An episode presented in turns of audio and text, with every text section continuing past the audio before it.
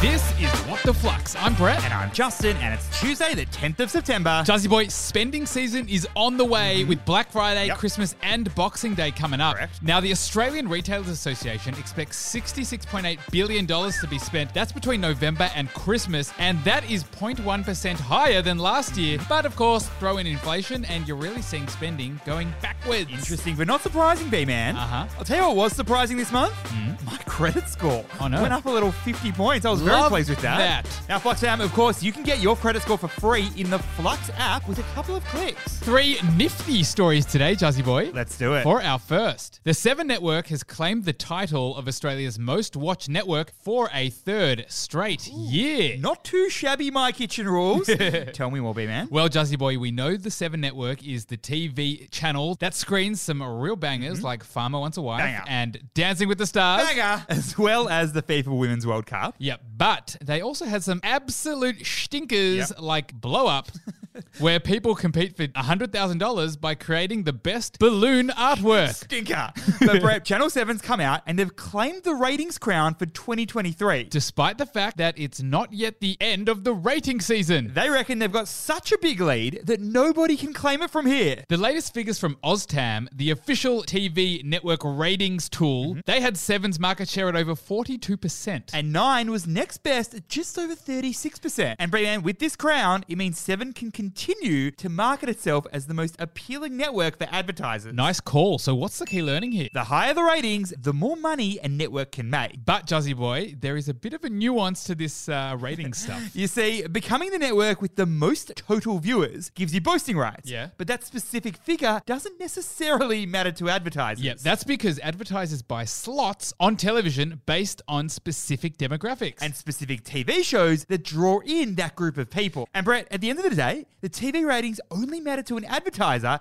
if the ad campaign eventually translates to revenue. But given Seven's net profit dropped nearly 31% over the last 12 months, strong ratings don't really mean everything. Mm. Nope. For our second story, Uber is launching a new service to help customers return unwanted packages because overordering clothes is becoming the norm. From delivering people to now undelivering packages. Tell us the story, Juzzy Boy. All right, well, Uber initially made its mark as the ride hail service and went head to head with taxi industries across the world. Now, since then, Uber has expanded into food delivery and car sharing Mm-hmm. Yep. and freight transport and much more. And Juzzy Boy, now Uber is rolling out a package return service. Here's how it's going to work Uber will pick up the package from your pickup location and drop it off to the local post office. So, this new venture is a potentially new market for courier Mm-hmm. services, and Uber's ready to take full advantage of it. So, what is the key learning here? Existing infrastructure helps businesses to disrupt new markets. When Uber was growing as a ride hail service, they built technology, they built logistics, and of course, a network of drivers. And once they'd set up that infrastructure for ride Mm-hmm. sharing, they leveraged that infrastructure to venture into a new industry, namely food delivery. And now they're using that same infrastructure to solve yet another problem for their user base package returns. Now, we know this isn't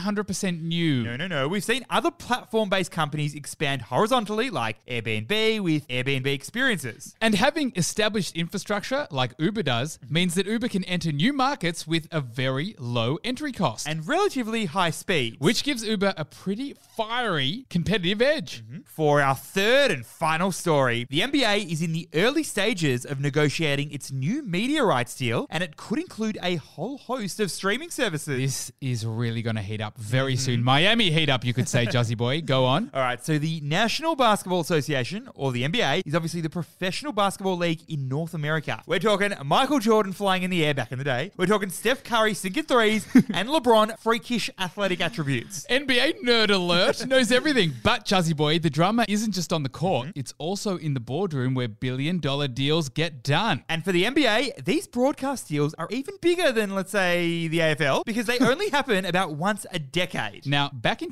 2014, the NBA locked in a 24 billion US dollar deal for the broadcast rights of the NBA, and that was for the next 10 years. years. But the preliminary talks have already begun. Now, we know that one of the traditional networks will get a slice of the NBA. Yep, but now streaming services like YouTube TV and Amazon and Netflix, they're vying for their own slice of the NBA. So, what is the key learning here? Live sports events are one of the few categories of TV programming that still has very large, very real time audiences. And Brett, this makes live sports a goldmine for advertisers who want to reach sports crazy fans who can't fast forward through ads. Think about it, B man. The NBA season runs from October to June, including playoffs. And that means subscribers won't be able to binge watch a whole season of live games. Like they do with on demand shows like Bridgerton Yep. or the Beckham doco series, which I know you're loving right now. Loving. So, for Netflix or other streaming services, it will help them reduce customer churn. as well as a way to bring new subscribers into the fold. But it'll cost them an arm and a leg.